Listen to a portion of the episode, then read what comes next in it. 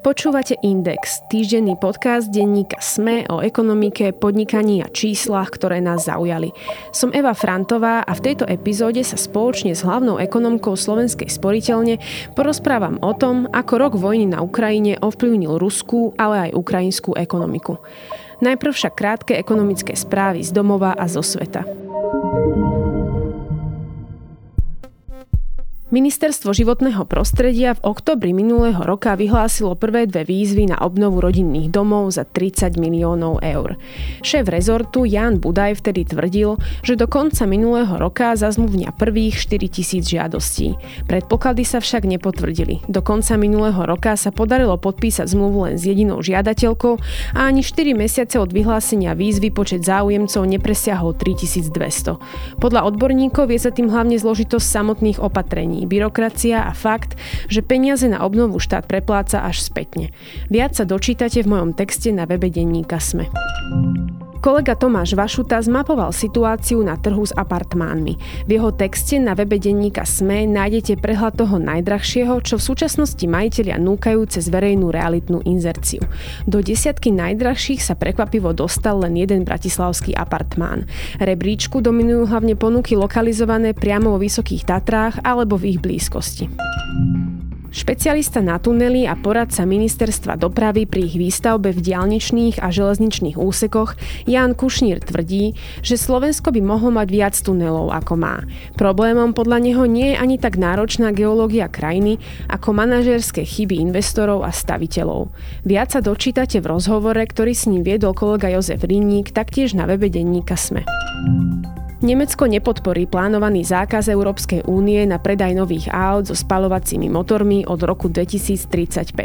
Dôvodom je fakt, že Berlín nezískal zo strany Európskej komisie ubezpečenie, že výnimku dostanú syntetické palivá produkované s použitím obnoviteľných zdrojov energie. Český štátny energetický koncern plánuje nahradiť uholné elektrárne malými modulárnymi jadrovými reaktormi. Prvý z nich má o 9 rokov výraz v areáli jadrovej elektrárne Temelín. Ďalšie by mali nasledovať do roku 2050. O výstavbe malých modulárnych jadrových reaktorov uvažujú aj ďalšie európske krajiny, vrátane Fínska a Švédska. Obe sa totiž snažia zvýšiť produkciu elektriny, aby tak pokryli stúpajúci dopyt. V porovnaní s bežnými jadrovými reaktormi sú tie modulárne relatívne jednoduché na výstavbu, cenovo dostupnejšie a je s nimi spojené nízke riziko vážnej havárie. Hnutie Olano chce odmenu 500 eur za účasť vo voľbách pokryť mimoriadnou daňou pre rafinérie. Návrh na jej zvýšenie z 55% na 70% a predĺženie platnosti aj na tohtoročné zdaňovacie obdobie je už v Národnej rade v druhom čítaní. Hlasovať by sa o ňom malo na najbližšej parlamentnej schôdzi so začiatkom 14. marca. V UPC myslíme aj na vás, podnikateľov a podnikateľky. V snahe uľahčiť vám vašu profesionálnu činnosť sme pre vás pripravili Office Internet len za 8 eur mesačne. Vybrať si môžete akúkoľvek rýchlosť od 150 megabitov až po 1 gigabit. Cena bude rovnaká, len 8 eur mesačne. 8 dôvodov, prečo si vybrať práve novú osmičkovú ponuku od UPC, nájdete na www.upc.sk/biznis. Minulý piatok uplynul presne rok od vtedy, čo Rusko začalo svoju vojenskú inváziu na Ukrajine. Mnohé sa odvtedy zmenilo. Západný svet sa zomkol, na agresora uvalil medzinárodné sankcie, Ukrajine pomáha zbrojením, ale aj príjmaním miliónov utečencov.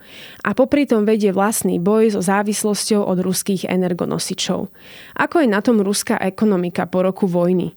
Je pravda, že západné sankcie nezaberajú v takej miere, ako sa čakalo a Putinovi sa darí udržiavať nezamestnanosť aj odliv kapitálu relatívne pod kontrolou? A čo Ukrajina? Spamätá sa vôbec niekedy zo strát, ktoré zo sebou vojna priniesla? O tom všetkom sa budem rozprávať s hlavnou ekonomkou Slovenskej sporiteľne Máriou Valachiovou. Pani Valachiová, vítajte. Ďakujem pekne, dobrý deň prajem. V poslednej dobe, hlavne teda ako sa blížilo výročie začiatku konfliktu, sme počúvali narratív, že Rusku sa napriek sankciám západného sveta darí. Jeho ekonomika v lani klesla len o 2,2% HDP, čo je teda najmenej, ako sa očakávalo. Ako to teda vyzerá v realite? Môžeme naozaj hovoriť o neúspechu sankcií? Ekonomika Ruska zdánlivo naozaj vyzerá, že klesla relatívne v malej miere, o spomínané 2%. Je však pravda, že ju podržal najmä masívny nárast vojenských výdavkov, čiže výdavkov do zbrojárstva. Avšak produkcia v odvetviach, ako je napríklad výroba automobilov alebo farmaceutík, poklesla o polovicu. Čiže možno za zdanlivým dobrým výkonom stojí nezdravá štruktúra. Jednoznačne tie investície do zbraní vytláčajú investície do ďalších sektorov, ako je zdravotníctvo, ako je infraštruktúra, čo sú veci, ktoré by mali pomáhať bežným obyvateľom. A toto sa nedieje. Čiže v podstate tým obyvateľom sa bude žiť horšie. Čo je pravda tiež je, že z Ruska sa stále viac stáva autokracia a takéto krajiny sú v stredno alebo v dlhodobom horizonte výrazne chudobnejšie ako slobodné krajiny. Čiže možno nie je dobre sa pozerať iba na ten výkon jedného roka, ktorý bol podporený výdavkami do vojny, ale pozerať sa na to, čo sa s tou ekonomikou deje z dlhodobého hľadiska a tam tie výhľadky dobre nie sú. Čo možno pomáha tomu Rusku udržiavať pokles v relatívne zvládnutelnej miere? Čo je pre nich taká tá pomyselná slámka, ktorej sa v aktuálnej situácii ich možno chytajú? Z príjmov Ruska veľmi veľkú úlohu zohráva príjem z predaja nerastných surovín, ako je ropa a plyn. A tieto príjmy boli zvýšené jednak tými enormnými cenami, ktoré sme videli minulý rok. Avšak západné krajiny Európy prestali kupovať tieto nerastné suroviny a Rusko si muselo hľadať nové odbytištia, našlo ich v Číne, v Indii a tieto krajiny začali kupovať nerastné zásoby, nerastné suroviny Ruska s diskontom. Čiže tie príjmy... Teda so zľavou. So zľavou. Čiže v podstate tie príjmy Ruska klesajú, ale neklesajú až tak výrazne, možno ako by sme si prijali my. Každopádne napríklad budžet alebo rozpočet Ruska počítal na tento rok s cenou ropy na úrovni $70 za barel a momentálne je na úrovni 50-55, čiže Rusku budú chýbať tieto príjmy. Na druhej strane, Ruská centrálna banka zaviedla výrazné opatrenie na to, aby zastabilizovala ten tok zahraničnej meny, aby v podstate nedochádzalo k nejakým veľkým únikom kapitálu. Čo spravili, že v podstate zrušili voľný pohyb kapitálu, bola tam nútená zámena devíz na ruble, celkové obmedzenie voľnej výmeny meny. Čiže zahraničné banky napríklad nemôžu repatriovať svoje zisky, nemôžu si vytiahnuť zisky v podobe dividend, takisto je tam veľmi veľké obmedzenie pohybu kapitálu. Na druhej strane... Čiže snažia sa zastaviť ten odliv v podstate z krajiny. Čiže v podstate my keď sa dnes pozrieme na kurz rubľa, ktorý sa zdá byť stabilizovaný, je veľmi ťažké povedať, keďže centrálna banka tieto dáta nezverejňuje, koľko vlastne vďačíme zastaveniu voľného pohybu meny pre túto stabilizáciu, čo sa vlastne spravilo na tomto poli pre stabilizáciu. Aby som sa ešte možno na chvíľočku vrátila aj k celým týmto štatistikám, ako pozeráme sa na ten výkon HDP, rozprávame sa o veľmi nízkej miere nezamestnanosti, ako pri tej veľkej sile ruskej propagandy a tom zahmlievaní, napríklad čo tu Rusko nehovorí, koľko padlo u nich vojakov. Ja by som nebola prekvapená, kebyže v čase aj uvidíme, že možno aj tie štatistiky boli trošku ohýbané. Áno, lebo teda zrejme akože tie dáta nie sú úplne exaktné a sú nejakým spôsobom aj... Zatiaľ to veľmi spochybňované nebolo, ale ja si myslím, že časom sa dozvieme pravdu. Vy už ste spomenuli aj tú nízku nezamestnanosť. Môj kolega Jozef Tvardzik prednedávnom písal text na túto tému, kde poznamenal aj to, že ruský prezident Putin stále považuje nezamestnanosť v krajine za stabilnú a teda dlhodobo sa drží pod 4%. Odzrkadľuje toto číslo skutočnú realitu, respektíve možno čo je dôvodom tak nízkej nezamestnanosti v Rusku? Ja by som povedala, že to je viacero faktorov. Veľa ľudí robí v Rusku aj na skrátené úväzky, čo sa nepočíta do nezamestnanosti. Veľa ľudí je vyraďovaných z nezamestnanosti po tom, čo im je ponúknutá práca za minimálnu mzdu napríklad. Ale zároveň je tam aj veľký odchod ľudí do zahraničia, ktorí opticky znižujú tú nezamestnanosť. Je tu mobilizácia, veľa mladých mužov prišlo o život, ďalší bojujú. To všetko znižuje počet ľudí uchádzajúcich sa o prácu. A takisto sú tu demografické zmeny. Treba povedať, že ten vek odchodu do dôchodku sa v Rusku zvýšil, ale stále ešte je pomerne nízky. Ale všetky tieto demografické veci, najmä to, že ľudia odchádzajú z krajiny, bude znižovať mieru nezamestnanosti aj do budúcnosti. Čiže teda nie je to tým, že by tam teraz pribúdala práca nejako hromadne. Už ste povedali, že ľudia odchádzajú. Máme tu teda odliv ľudského kapitálu. Vieme, že z Ukrajiny napríklad utieklo viac než 8 miliónov ľudí, teda asi 18% celkovej populácie. Často pritom ide aj o kvalifikovaných ľudí. Do akej miery takémuto niečomu čelí Ruská federácia? Ruská federácia takisto čelí odlivu ľudí, určite menšiemu ako Ukrajina. Avšak napríklad magazín The Economist hovorí, že krajinu opustilo už asi 100 000 špecialistov z oblasti IT, čo je relatívne veľká sila. Niektoré odhady hovoria, že možno krajinu opustilo 500 000 až 1 000 000 ľudí. Sú to experti, ktorí majú možnosti zamestnať sa v zahraničí, sú to ľudia kvalifikovaní, dynamickí, flexibilní, čiže to je to, čo bude na tom trhu práce v Rusku chýbať asi najviac. A zároveň sú to muži, ktorí sa boja, že budú povolaní do boja, čiže takisto nesúhlasiaci s režimom, ktorí by čelili perzekúciám v krajine. Čiže je to v podstate kapitál, ľudský kapitál, ktorý určite krajine bude chýbať. Vieme aj povedať, ako sa bežným Rusom v súčasnosti žije? Čo im možno chýba? Čo oni pociťujú tak v bežnom živote? Napríklad priemerný vek dožitia v Rusku majú muži iba 66 rokov, ženy 76, to je viac, čiže priemer tam je nejakých 72 rokov, pričom v Európskej únii je to 80. Rozdiel 8 rokov hovorí o tom, že jednoducho tá kvalita života bude nižšia, že tá dostupnosť zdravotníckej starostlivosti, životný štýl, jednoducho určite sa im žije horšie. Aj za bežnej situácie nie. Aj za bežnej situácie nie, len počas vojny, presne tak. Rusko nie je homogénna krajina, je to obrovská krajina, pričom mesta ako Petrohrad alebo Moskva sú určite bohaté, aj tam kopec bohatých, veľmi bohatých ľudí. Avšak tie regionálne rozdiely budú zrejme obrovské, keď si pozrieme napríklad, čo tí vojaci, ktorí boli naverbovaní najmä z tých chudobnejších krajín. Je to také pejoratívne, ale že čo kradli napríklad v tej Buči, tak brali stadiaľ pračky a chladničky, čo si nevieme predstaviť, že by to mal byť ako nejaký špeciálny lup. Ano. Sú to také základné veci, ktoré sa ťažko transportujú. Čiže to hovorí o tom, že zrejme v tých regiónoch, z ktorých pochádzajú, sa naozaj dobre nežije. V prvých mesiacoch vojny sa hovorilo aj o tom, ako Rusi húfne vyberajú peniaze z bank, respektíve ich presúvajú na nejaké účty v iných krajinách. Viaceré medzinárodné spoločnosti ohlasovali odchod z ruského trhu. Spomeniem napríklad prípady, o ktorých sme aj písali, napríklad McDonald's, Zara, ExxonMobil, Mercedes, ale aj mnohé z bank. Aká je situácia rok od začiatku vojny z pohľadu možno peňažného kapitálu? Z krajiny odišlo zhruba $300 miliárd kapitálu, také sú štatistiky dostupné. Určite tým firmám sa pomerne ťažko odchádza z krajiny. Momentálne tá situácia je taká, že mnohé firmy odpisujú straty zo svojho podnikania. Čo sa deje je, že firmy v podstate sú donútené predať svoje firmy za zlomkovú cenu ruským oligarchom. Čo samozrejme je ťažké rozhodnutie. Niektoré firmy cítia zodpovednosť voči svojim zamestnancom, majú tisíce zamestnancov, takže potom prídu k rozhodnutiu, že radšej predajú tú firmu, aj keď ruským oligarchom a ten ďalej podniká v tom odvetví. A niektoré firmy jednoducho uzavrú ten biznis a stiahnu sa z krajiny. Každopádne ten kapitál vytiahnuť z tej krajiny je veľmi zložité. Už aj tá zlomková cena, ktorá tam zostala, tak je to problém ju preniesť. Mnoho bank je ešte stále pripojených na SWIFT, čiže ten tok kapitálu tam prebieha. Ale firmy, ktoré sa chcú stiahnuť z ruského trhu, to nemajú úplne jednoduché. Ja som vlastne počula aj, že v prípade, myslím, neviem, čo sa týka iba bank alebo všetkých firiem, že ak ide o firmy zo znepriateľených krajín, teda podľa Putina znepriateľených krajín, tak oni musia mať aj povolenie vlastne od neho, pokiaľ chcú teda ten kapitál vyťahnuť z krajiny. Áno, presne tak. Oni majú ako keby takú ponukovú povinnosť ponúknúť tú firmu za zlomok ceny ruskému nejakému orgánu. A to je presne tá situácia, o ktorej hovorím, že či je pre tú firmu lepšie tam v nejakej minimalistickej verzii zostať a počkať, pokiaľ sa zmení trebárs režim, alebo to naozaj celú firmu posunúť za slomkovú cenu oligarchom.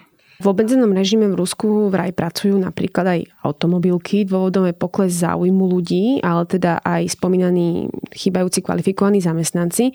A teda predpokladám, že aj západné sankcie. Čo možno robí Rusom pri výrobe najväčšie problémy? Určite sú to dodávky jednotlivých komponentov, najmä čipov, mikročipov, ktoré dovážali najmä zo západu a na tieto súčiastky sú valené sankcie, pretože sa používali aj pri výrobe vojenskej techniky. Čiže automobilkám tieto komponenty chýbajú. Mnohé komponenty chýbali po koronakríze aj u nás, aj na Slovensku, preto aj výroba našich automobiliek bola nižšia v porovnaní s predkrízovými obdobiami. Tak v Rusku to je ešte horšie kvôli tomu, že tam sú sankcie na tieto mikročipy. Oni sa čiastočne tie sankcie vyzerá, že sa aj obchádzajú, že sú reexportované z krajín, ktoré sú naklonené ruskému režimu.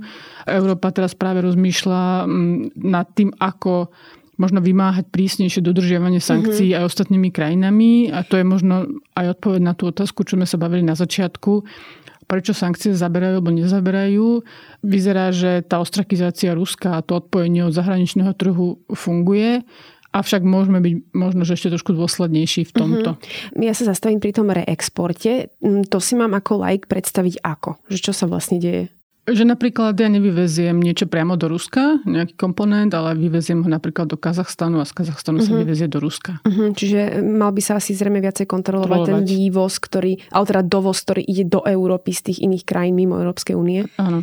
Takým príkladom, čo napríklad chýba ruským automobilkám, je automobilka Avtovás, ktorá napríklad kvôli dováženým náhradným dielom, na ktoré sa vzťahovali sankcie, musela ukončiť výrobu niektorých modelov aut a niektoré modely napríklad sa vyrábajú s výrazne obmedzenou výbavou, napríklad bez ABS alebo airbagov.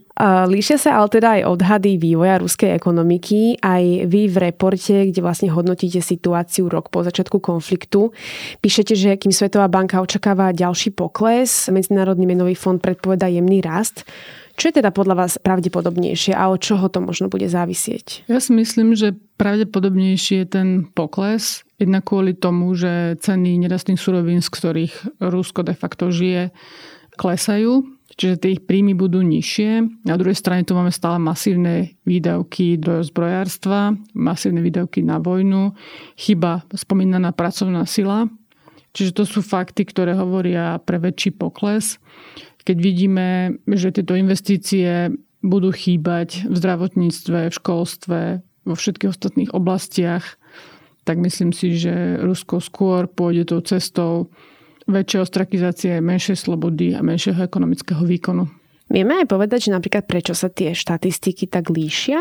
Že niekto hovorí o nejakom raste a na druhej strane zase iná organizácia o poklese? Ja si myslím, že to súvisí s tým, ako očakávajú koniec vojnového konfliktu. Toto je úplne zásadná vec. Keď Rusko bude bojovať ďalší rok, tak to neprospeje ani im, ani celému regiónu. Bude sa musieť Rusko stále viacej upínať na obchodných partnerov, ako Čína, India.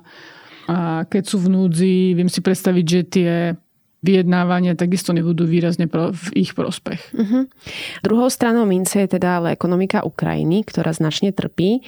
Ako sa dá možno po roku zhodnotiť jej vývoj a čo má naň najväčší vplyv? Ukrajina trpí veľkým odlevom pracovnej sily. Z Ukrajiny v podstate odišla alebo bola nútená utiec pred vojnou takmer pätina obyvateľov. Títo ľudia jednoznačne chýbajú vo výkone ekonomiky. Mnohé firmy zastali počas vojny. Celá tá infraštruktúra tropela, čiže tá ekonomika klesla asi o 30%. Za jeden rok. Čiže to HDP je o tretinu nižšie, ako býva v normálnych časoch. Miera inflácie sa vyšplhala na 30%, čo súvisí s nedostatkom všetkého od energií, cez tovary, cez lieky, cez všetky základné potraviny. Toto má samozrejme výrazné dopady. Máme tu stále veľmi vysoké vojenské výdavky, takisto deficit štátneho rozpočtu na úrovni 20% HDP 2 roky po sebe. Čiže toto skôr sa bavíme o tom, že tá ekonomika sa nezrútila, nejakým spôsobom funguje, ale veľmi dôležitá skôr je ďalšia obnova. Čiže skôr sa bavíme o tom, ako by mohol vyzerať taký ten Marshallov plán pre Ukrajinu. Čiže niečo ako vlastne po druhej svetovej vojne, ako pôjdu investície, ako ostatné krajiny im pomôžu a ako rýchle bude to obnovenie krajiny, ktorá je do veľkej miery zničená. Spomenuli ste teda odliv ľudí z Ukrajiny. Je to jednoznačne strata ľudského kapitálu. Aké dôsledky ale môže mať takýto húfny odchod z krajiny? A to teda ešte nerátame všetkých tých, ktorí v bojoch zahynú. Je to veľká zmena z pohľadu ekonomiky. Je to zmena potenciálu celej tej ekonomiky, čo vôbec dokáže vyrobiť, čo dokáže, aké služby poskytnúť. Jednoznačne je to chýbajúci sila práce na trhu. Je pravda, že veľa ľudí sa nevráti z týchto 8 miliónov. Tí, ktorí sa vrátia, budú mať pracovnú skúsenosť zo západnej Európy, čo môže byť zase na prospech. Keď sa chceme pozrieť na to z tej pozitívnej stránky. Z tej pozitívnej pre nás, ale asi horšie pre Ukrajinu je, že mnohí sa tu už etablujú medzi tým. Mm-hmm. Deti sa naučia ako prvé po slovensky, potom, keď sa pozrieme z pohľadu Slovenska, nájdu tu živobytie a možno sa nebudú chcieť vrátiť už len kvôli tomu strachu, či sa niečo takéto znovu nezopakuje. A tá krajina, povedzme si otvorene, bude sa v nej ťažko žiť prvé roky, pretože tam je všetko zničené. Áno. Mnohé teda nie celá Ukrajina, ale mnohé časti chýba infraštruktúra, sú zrovnané so zemou, domy možno, v ktorých bývali, takže sa nebudú mať ani kam vrátiť tak priam. No a bude to úplne... Bude to iná krajina, bude to iná ekonomika. Ono treba povedať, že nejde len aj o tie zničené budovy, ale v podstate Putin teraz posledné mesiace bombarduje aj tú energoinfraštruktúru a keď to nebude voda alebo nebude sa mať čím kúriť, alebo neviem, bude treba dorábať elektrické vedenie a to tiež nie je jednoduché. Európska komisia a Svetová banka na jeseň vyčíslovali, koľko by stála obnova krajiny. Vtedy sa to pohybovalo v nejakých stovkách miliárd eur. Ja som už spomenula, že posledné mesiace, myslím od októbra minulého roka, prebieha to bombardovanie nejakých energozdrojov. Je teda toto číslo ešte reálne, alebo v súčasnosti musíme čakať, že konečný súčet bude oveľa vyšší? No ja sa bavám, že ten súčet bude oveľa vyšší. Neviem to takto odhadnúť, ale keď tam započítame tú infraštruktúru, tak podľa mňa dvojnásobný môže byť.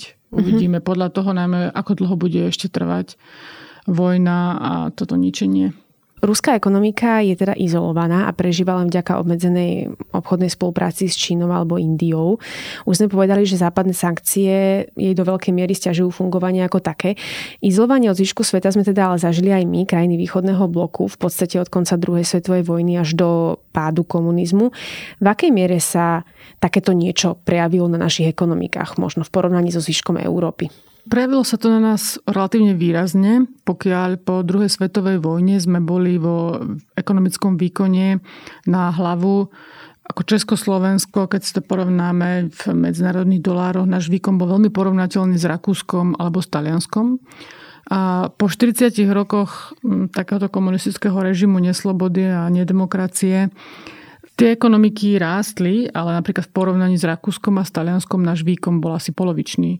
Čiže po tých 40 rokoch. Čiže my sme tam strácali každý rok a stále viac a viac. A napokon ten rozdiel bol tak obrovský, že aj po nástupe demokracie a po zmene režimu my ešte stále dobiehame tú úroveň a ešte stále sme nedobehli. Čiže 40 rokov nedemokracie a 30 rokov slobody ešte... rastieme, ale tú úroveň sme nedobehli. A toto je to kľúčové, čo hrozí aj Rusku. A je to zlá správa najmä pre ich vlastných obyvateľov. Taký príklad možno nášho technologického zaostávania, ako to technologické zaostávanie asi bolo aj viditeľné voľným okom, keď človek išiel do západnej Európy a do Československa. Ale napríklad je to taký pekný príklad, ktorý priniesla štúdia Konzervatívneho inštitútu Milana Rastislava Štefánika, že napríklad výroba ocele za železnou oponou prostredníctvom nejakých kyslíkových konvektorov, čo bola vtedy pokročilá technológia, tak u nás sme v 66. produkovali asi 3% našej ocele, v roku 70 asi 18%, pričom v rovnakom období na západe to bolo Francúzsko 30, Belgicko 50, západne Nemecko 55%.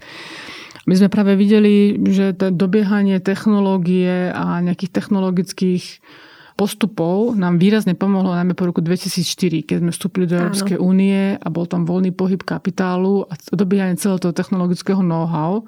A vtedy sme mali ten najväčší boost, kedy sme boli ten tiger Európy. Čiže toto je to, čo bude chýbať krajinám.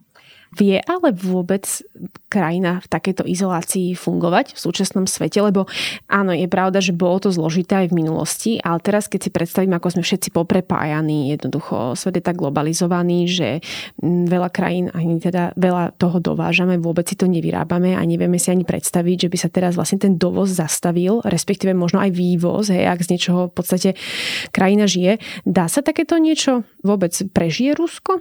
Rusko asi prežije, budú mu chýbať komponenty, na ktoré sme my zvyknutí, na čipy, ktoré sa používajú do mnohých výrobkov, čiže bude ich nedostatok, možno budú drahé, možno sa časom náhradia dovozmi z Číny, ktorá je technologicky schopná dodávať určité komponenty. Tá kvalita, uvidíme, aká bude, ťažko to teraz takto zhodnotiť, ale určite vieme, že tá kvalita toho života nebude napredovať tak, ako by napredovala za normálnych okolností. Toľko hlavná ekonomka Slovenskej sporiteľne Maria Valachiová. Ďakujem. Ďakujem pekne za pozvanie. Viac o tom, ako sa po roku darí, respektíve nedarí ruskej ekonomike, sa dočítate v spomínanom článku kolegu Jozefa Tvardzika na webe denníka Sme. Link naň priložím aj do popisu tejto epizódy.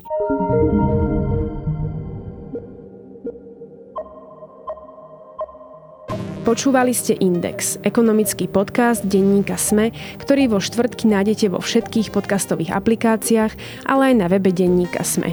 Som Eva Frantová a na tvorbe podcastu sa podielal aj Marek Franko. Ak by ste mi chceli poslať vaše námety alebo pripomienky, respektíve ste v podcaste našli chybu či nezrovnalosť, pokojne sa mi ozvite na podcastindex@sme.sk. To je odo mňa všetko, počujeme sa opäť o týždeň. V UPC myslíme aj na vás, podnikateľov a podnikateľky. V snahe uľahčiť vám vašu profesionálnu činnosť sme pre vás pripravili Office Internet len za 8 eur mesačne.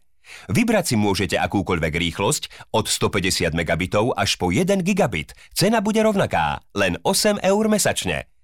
8 dôvodov, prečo si vybrať práve novú osmičkovú ponuku od UPC, nájdete na www.upc.sk/biznis.